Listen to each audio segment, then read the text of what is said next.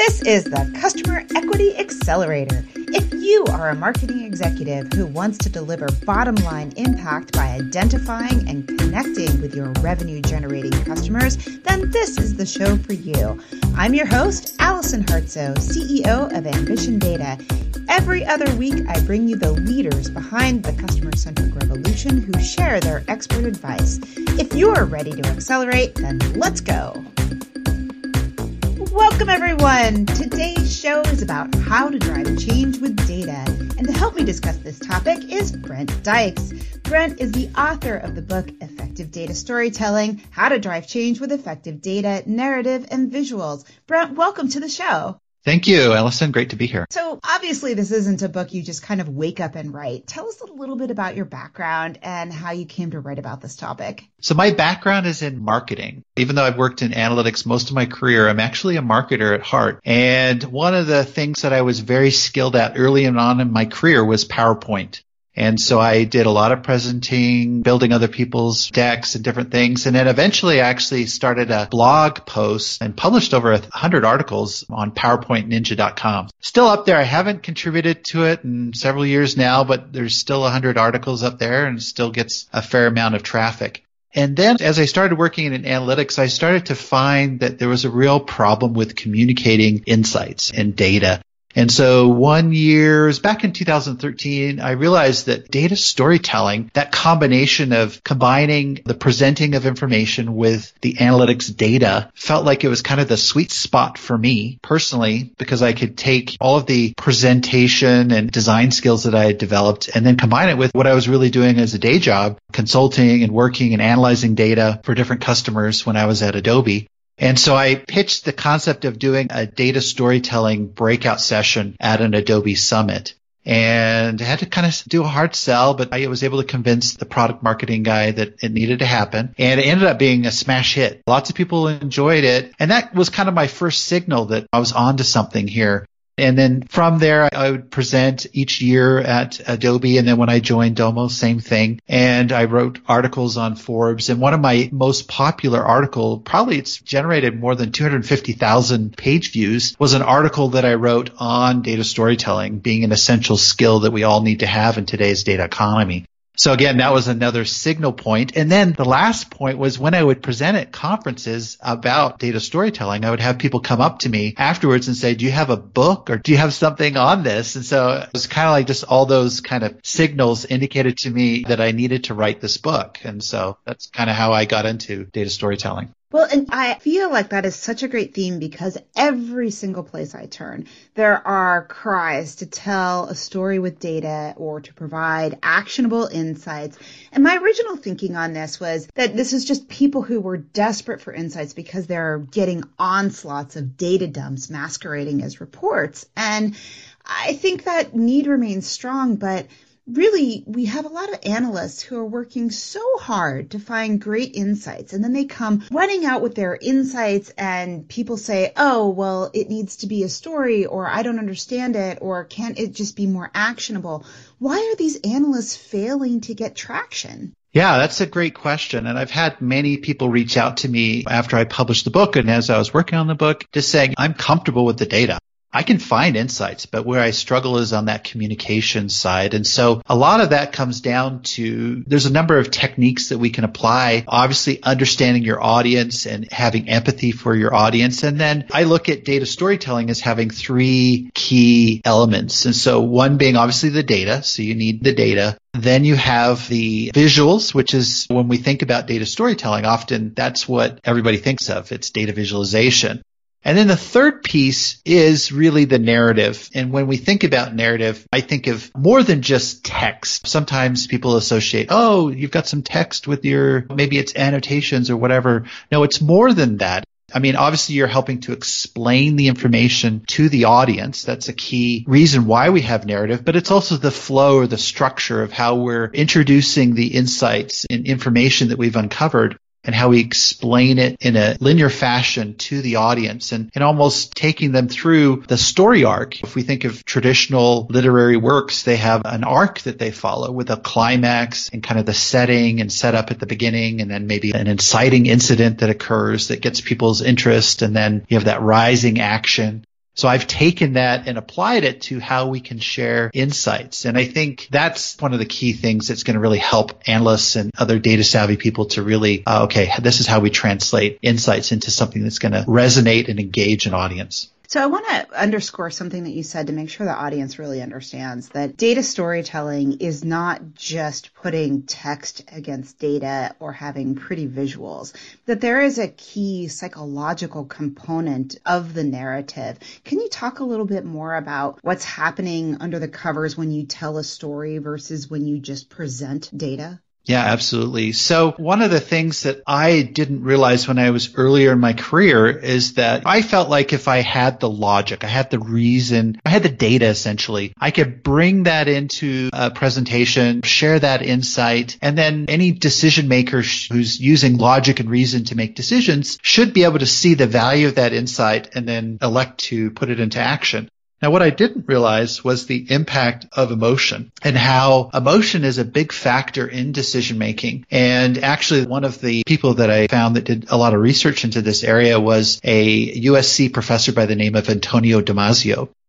And he actually worked with people that had trauma to their brain in the sense of their emotional centers and were almost like Vulcans. And if you don't know what a Vulcan is, kind of a Star Trek reference there, but it's somebody who basically has no emotions and operates in that way. So in this case here, they're very logical in their reasoning. And, and to you or I, they would look like normal human beings. However, what he found when he worked with these patients is that they had a lot of trouble making simple decisions. And so an example of this would be he would tell them, hey, let's go to lunch this Tuesday. Where would you like to go to lunch? And a decision that you or I could make in maybe a minute or two would literally take these individuals 20 minutes, 30 minutes to kind of come to a decision because they would vacillate back and forth between the different options. They say, well, if we go to the sushi place, they have the special on Tuesdays, so that would be really good. But then wait a second, the Italian place is probably easier for parking. And then going back to the sushi place, I really like the servers there, you know, and they vacillate back and forth and really struggle to make a quick decision. And so emotion is actually really what helps us to to come to quick decisions.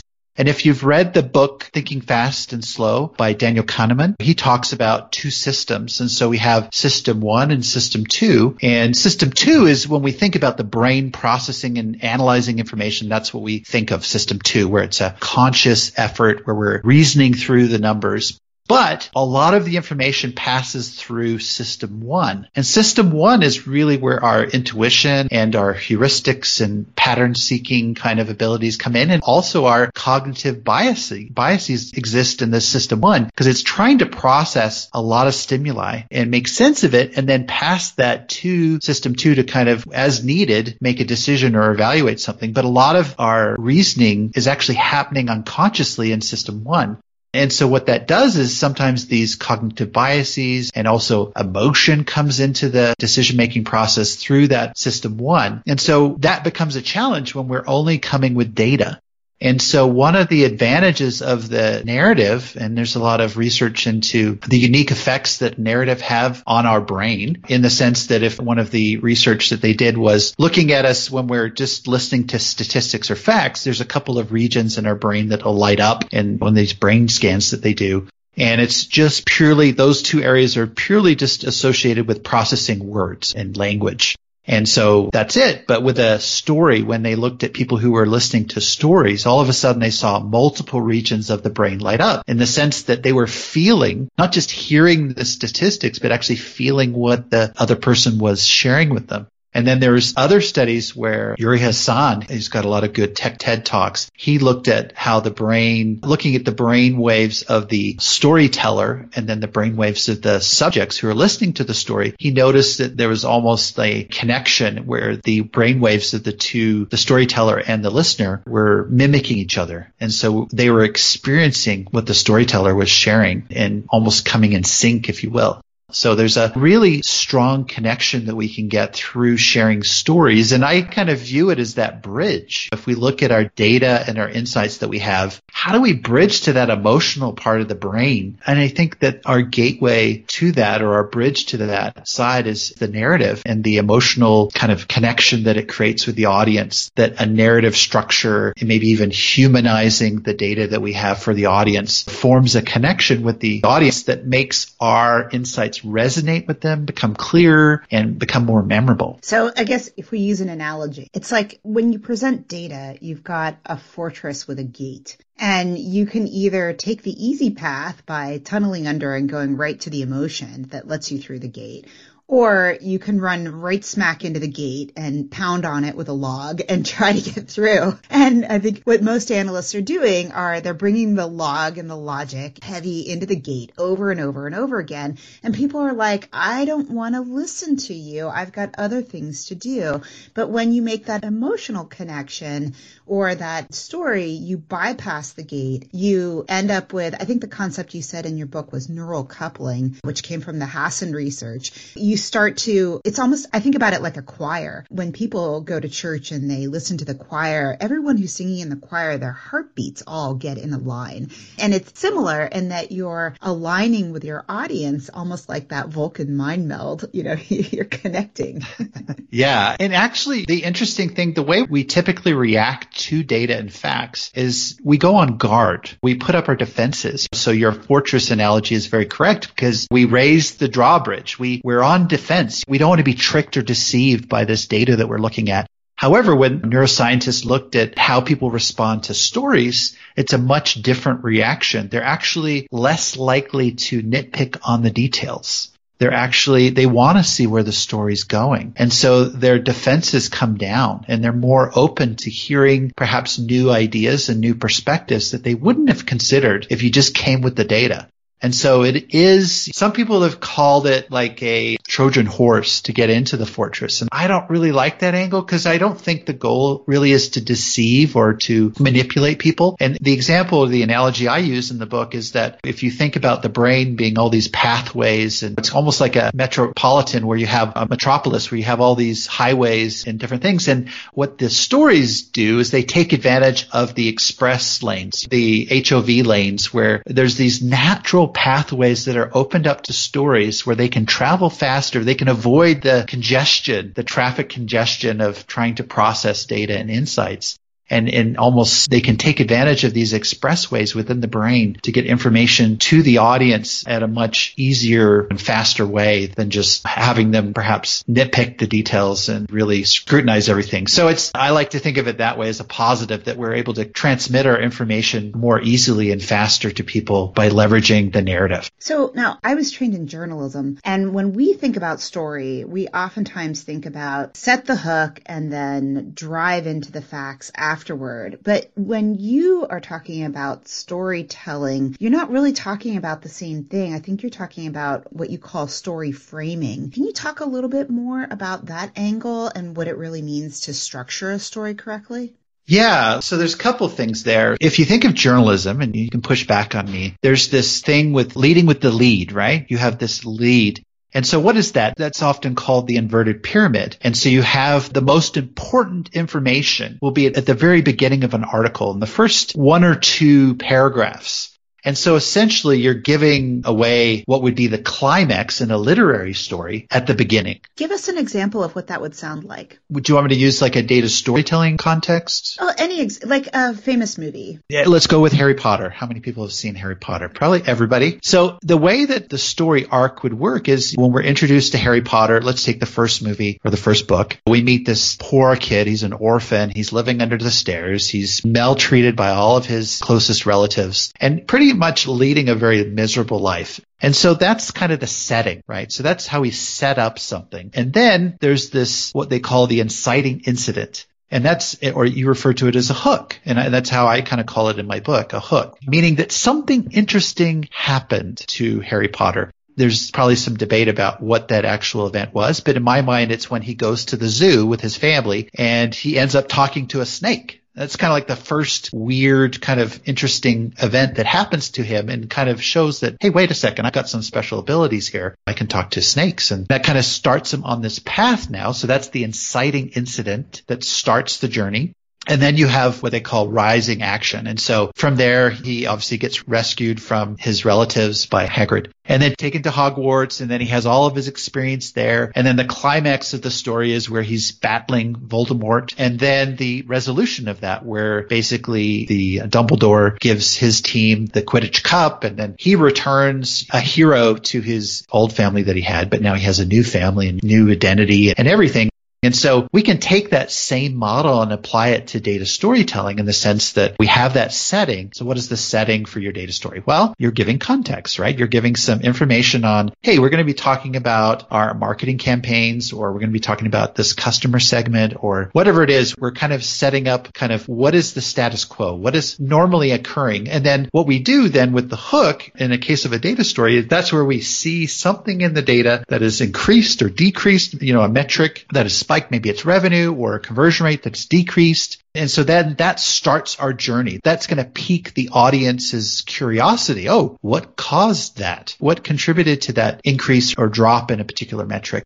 And then that's where we start to lay out the information and start to share. Okay, so this is what contributed to the conversion rate drop and then which was also contributed by this. And depending, you know, some cases it might be very complex because there's lots of information that we're looking at and analyzing and that we need to provide context and insight to the audience. In some cases it may be very quick. We could jump from the hook right to our what I call aha moment, which is the climax of your data story. It's the one main point that you want to make to your audience. If they leave your data story with nothing else, you want them to remember your aha moment, which is your main central insight. And that is important because one of the challenges that we have in analytics is we do the data dump, right? So we, I found this and it was really interesting. I found this and that was really interesting. And oh, and here's another thing and here's another thing. And the audience is left with, where are you going? Where are you taking me? Where is the aha moment? Where is the big reveal? Where's the big insight that I need to take away from this conversation or this presentation you're delivering to me? And that's the importance of the aha. And I think that's lost a lot of the time on analysts and people that are very data savvy is that we have all these different insights and we, unless they're kind of a set in the sense that they're related and they are revealing one major insight or one major takeaway, I would generally say to people, you might have more than one data story here you might want to actually separate them and not tell them all at once. Imagine telling Cinderella and Snow White at the same time. We'd never do that. We'd never do that. But we do that all the time in our analytics presentations and our data reports. You try and pack in as much information at the same time. And then what happens is we're like, wait a second, I thought you were talking about the princess. Oh, she's not a princess. She's actually get mixed up between Cinderella and Snow White.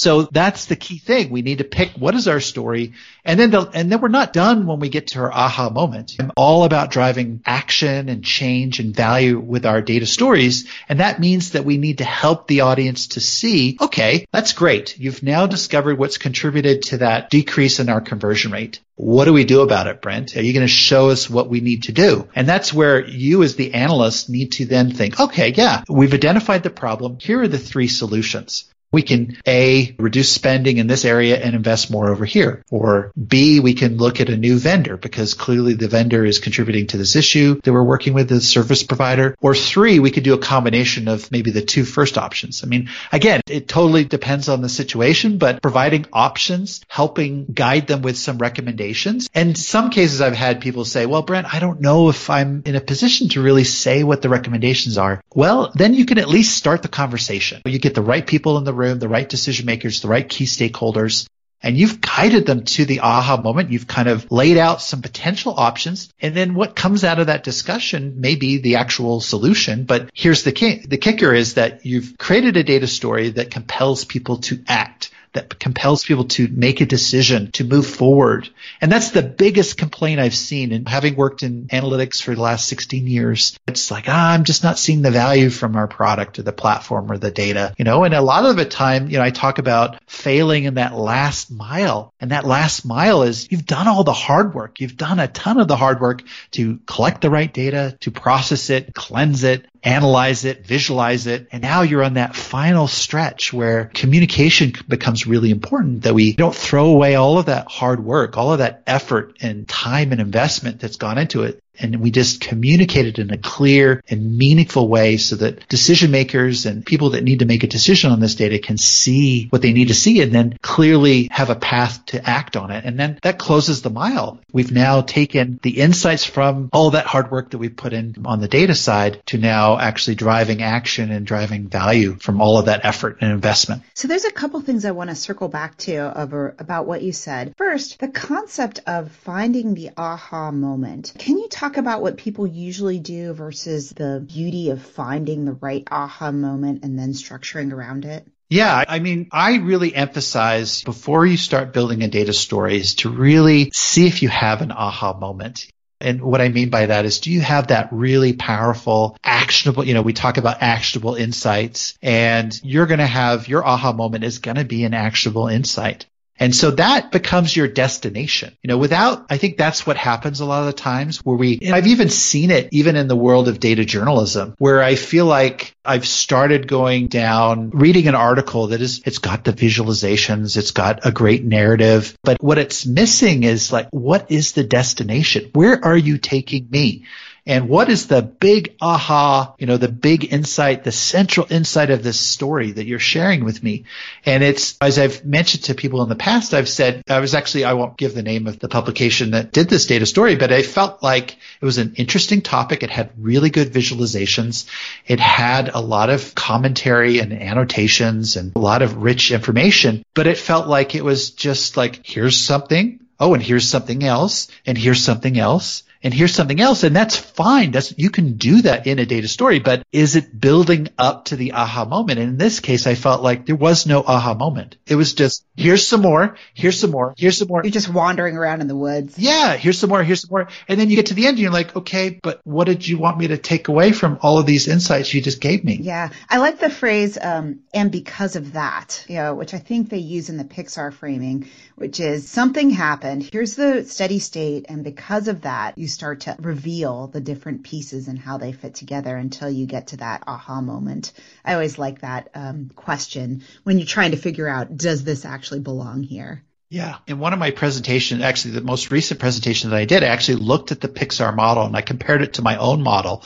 And they actually are very, very complementary in the sense that you can see, just so people on the call know what this, it's called Pixar story spine. And it was actually introduced by a teacher by the name of Kenn Adams. And basically what the steps are, and I'll, I'll kind of tie it back to my model so you can kind of see how they work together. But I think it's in my case, the reason why I share this other models is because I want people to understand this. I want people to grasp the importance of the narrative structure. So let's go into it. So basically their first statement is once upon a time there was blank. And then the next statement is every day blank. Okay. So what is that doing? That's setting right. the context. That's kind of setting up what are we going to look at? The normal. Yeah, the normal. And then the hook comes when it says, but one day blank. And so that is the hook that starts up the journey. That's where the character runs into a problem or something happens and then that changes the trajectory of what normal looks like. And then, as you said, because of that, and in the story spine model, they have three. So they, because of that, because of that, because of that. And that's the rising, in my model, I call that rising insights. And so you're, you're starting to reveal a little bit more, a little bit more. And then the climax comes at until finally blank.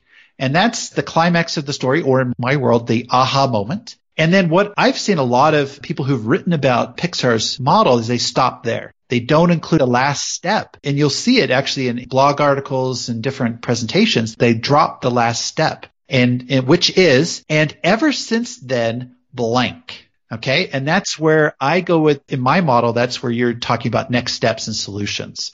And for me, because we're driving value, we're trying to drive action and change.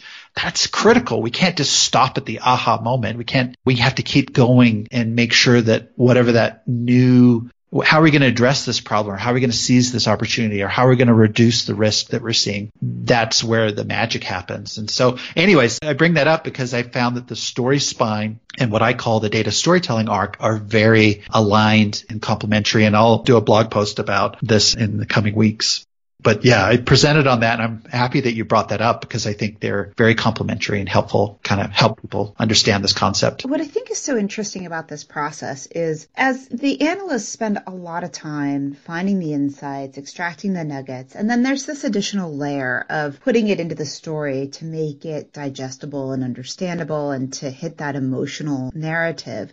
But what I find at the very end of the process is you might spend 150 hours to get to a story that lasts maybe, and I'm guessing here, 10 to 15 minutes or some smaller amount of time. Is that a good assessment in the ratio of how much time you should spend to figure something out versus the presentation time? Yeah, I mean, that kind of leads into something I talk about in the book where I have kind of a two by two matrix that I share. And probably it would be surprising for people to hear from somebody like myself who believes in data storytelling that do you always need to tell a data story? And I will say no. No, you don't. There are situations when you definitely need to tell a data story. And then there are other situations where if you want to tell a data story, you can, but it's not needed. And the reason why it kind of goes back to your point that to tell an effective data story, sometimes it can take a lot of effort and a lot of time. And you're right, you know, to deliver that data story may only take 10 or 15 minutes, 20 minutes, depending on the audience. But if it's driving a key decision, so let me explain what the two by two matrix includes. So basically on one axis, you have the value of the insight. So you've kind of done some assessment of how impactful that insight would be to the business. It could be from a monetary perspective, whatever the size of your business, obviously change that. For a big company, maybe a couple hundred thousand dollars is not a big deal. But for us, sounds sounds like a decision tree almost. You know, if it's not a very big or high impact insight, maybe you don't need a story. Right. Yeah. So that's the first criteria. There's some kind of, is it medium to high? I would say if it's medium to high, then yeah, you should consider telling a day's story. If it's low valued, then uh, I don't know if it's worth the effort.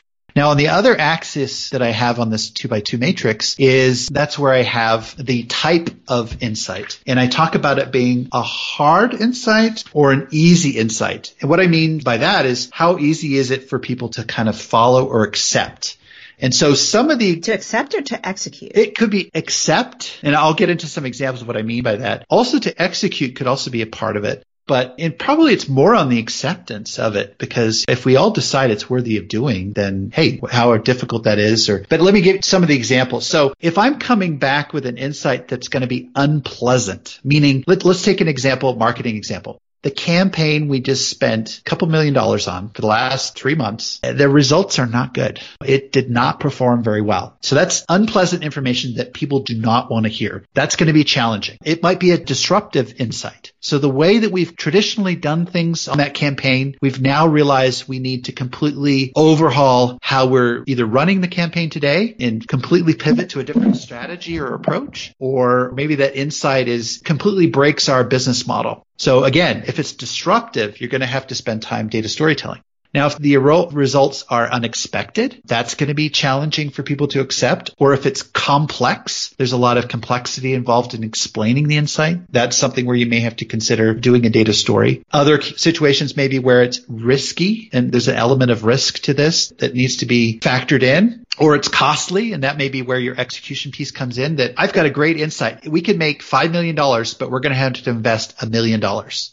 And then if you're a small company, that might be, oh my gosh, a million dollars to get five million. That's, whew, that's a lot. Or here's the last one. It's counterintuitive. You have an insight that runs counter to the intuition of the team that you're presenting it to. Oh, that's a tough one. Yeah. So on the flip side, at the bottom of the, what's easy and I would say not necessary for you to tell a data story is where the information is agreeable. Hey, that campaign was amazing. Look at the results we had. I mean, everybody will feel good, but do you necessarily need to tell a data story? Story because everybody's kind of happy by the results. But maybe you should grease the wheels a little bit by telling happy data stories before you tell an unhappy data story, just so people get used to taking in your information. Yeah, you don't have to do all the ugly ones and, you know, the, but yeah, I mean, less effort is required for an agreeable story or a conventional story or something. If you're reporting on information that's expected, like we expected a thousand leads from that campaign and oh, sure enough, we got a thousand leads.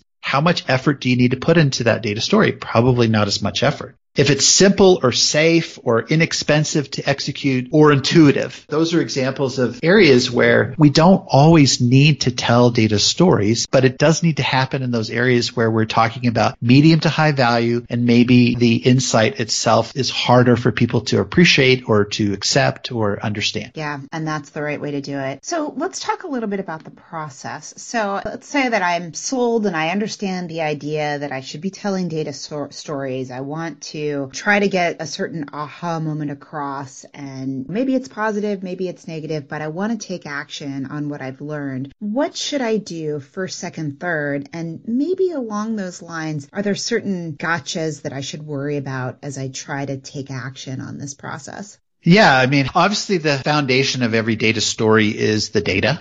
And so if you're confident that you have good, reliable information, the data is of good quality, obviously that's going to be a major building block. And so you want to make sure that your data is, and by one thing is it's got to be trustworthy. That's obvious. So that's data quality but it's also going to be relevant. And that's really ties back to your audience, which I would say is another key thing. How well do you understand your audience, what they're focused on? What are their problems? What are the outcomes they're trying to drive? What are the strategic initiatives that they have in motion that they care about, that they're spending their budget and their resources on? And what KPIs or key metrics or measures are they being bonused on? These are all understandings of the audience. And I would say that's also another good place. And it's tied to the data as well, right? Because if you understand the audience and what they're trying to achieve and what problems they have, etc., then that starts to guide you to the right data that you're going to need. And then you can determine if you have the right data that's relevant and trustworthy.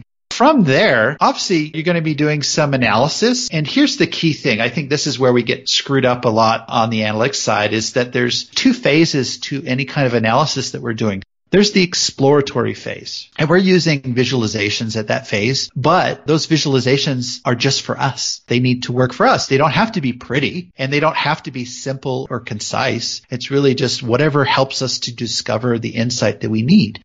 And so that's where we're exploring the data is we're drilling in, we're, we're using these visualizations to help us guide us through this process of finding an insight. And when we find an insight, then that's where we need to pivot to the explanatory version of those visualizations.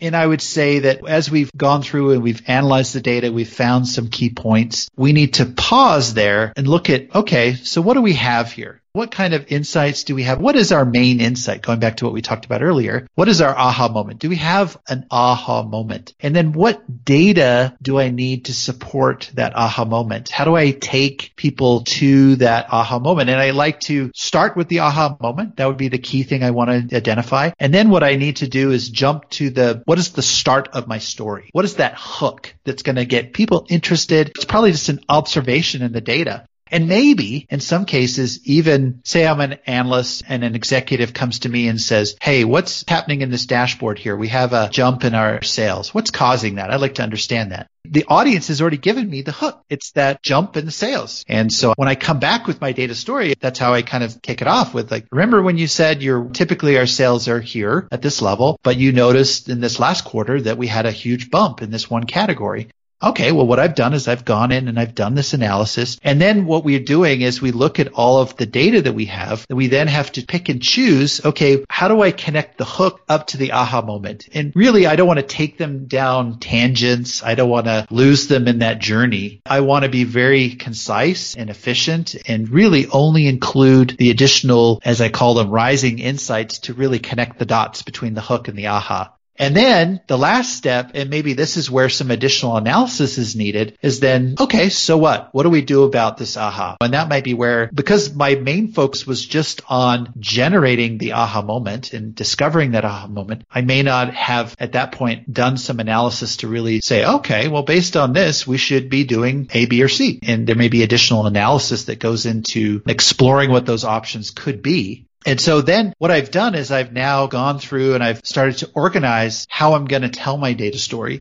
And then the last step is really, okay, I have all these visuals that I may have on the exploratory side have helped us, help me to find these insights. And one of the mistakes that analysts will do is they'll say, well, this visualization that I created speaks to me. It should work for other people. And often that's not the case. As an analyst, you've spent a lot of time in the tools, you've a lot of time in the data, and there may be a lot of noise in there that you see through. You look past it. You don't see the noise. You don't see the other additional data points and values in there. But what we need to do is we shift to telling our data story. How do we bring out the insights and the observations in those charts and really communicate to the audience what they need to hear? So we start saying, we look at kind of what we've structured and then say, what is the ideal chart for this? We may even revisit the chart. We might have done some scatter plot or something like that to find something. And then we realize, you know what? That's too complex. That's too busy. There's a lot of noise there. Maybe we just need a bar chart. And so we may reevaluate or even the data. We might look at the data and say, okay, I found that we have an increase in sales, but maybe we need to do not only is an increase in sales, but it's an average, the average order value went up by X percent. And so we pivot away from, we might be introducing ratios or different calculations or different things to kind of explain our story. But I think the key concept there is the need to edit and fine tune before you get to that final version. Just like any any good story. Most stories are heavily edited and have multiple perspectives on top of them to really drive the music of the story. And I think we, we can underestimate that. Like there's a tendency to want to keep it close and then ta-da, present. And yet that's probably a sure recipe for failure. Yeah, no, editing is critical. And I talk about three data forgeries in the book in one of the chapters in the data chapter, chapter five. And I talk about three data for, I call them data forgeries because they look like data stories, but they're actually not what I feel are effective data stories. And so you've hit on one, which is, I think this is a mistake that the analysts make is that they go through that process. They use the exploratory visualizations to then communicate their findings to the audience and they don't put in the narrative but it's that editing process of thinking, okay, how can I best communicate this insight to an audience? And so that is the first mistake that I've seen that's made by analysts. Another mistake that I've seen that's made more from the business side is they already know the story they want to tell. And so go find me the data points that support my story. And so then that breaks, again, it looks like a data story, but it doesn't have that rigor on the data because it's really just cherry picking the numbers and either it's a tough spot. Yeah, consciously or unconsciously, you're selecting the information that supports your agenda or your story or your position, and then you build a data story that way. And then the third data forgery that I talk about in my book is where, and I've seen this in situations where you look at a chart or a series of charts that are very interesting. They're very pretty. They're very obviously interesting visuals. There's obviously maybe a designer that's being involved in creating the visualizations. And then as you start to poke at the charts and maybe interact with them, you start to see, wait a second, what is the main point that this is trying to be made? And you realize there is no main point. It's almost like the person created the charts hoping that somebody would find a story and take meaning from what they've created. But again, I feel like that's not a data story. You have to have the aha moment in mind. You have to build your story around that and then guide the audience. I like to think of that as you're guiding the audience through the information and helping to enlighten them to a new insight that they wouldn't have seen without your help. That's perfect. So, Brent, if people want to reach you or want to get a copy of your book, which is again, Effective Data Storytelling, How to Drive Change with Effective Data, Narrative, and Visuals, how can they get in touch with you? How can they get a copy of the book? Yeah, so I have a website for the book. If you want more information on the book, it's effectivedatastorytelling.com. You can also find the book on Amazon. So just look for effective data storytelling and it's right there. And yeah, that, those are the two best ways. Or you can connect with me on LinkedIn. I'm also, I love to connect with people who are into data storytelling and leveraging data in effective ways. So yeah, always. Excellent. Yeah, those are the best ways. Yeah. And I've actually read quite a few books on storytelling and various flavors of how to communicate communicate with visuals. And I can say I, I highly recommend your book because not only is it effective at helping you understand what to do, but the narrative of the book itself is engaging. And I just really want to compliment you on making an interesting book out of something that might not be an interesting topic to most people. So this is this is a great job. So as always, links to everything we talk about, including Brent's book, are at ambitiondata.com slash podcast podcast. Brent, thank you so much for joining us today. It's been a really enlightening conversation, and I know we'll get a lot out of the nuggets that you've shared with us. Thanks, Allison. It's been great to chat about data storytelling. It's always great to talk about this topic, and thank you for the opportunity. Remember, everyone, when you use your data effectively, you can build customer equity. It's not magic, just a very specific journey that you can follow to get results. See you next time on the Customer Equity Accelerator.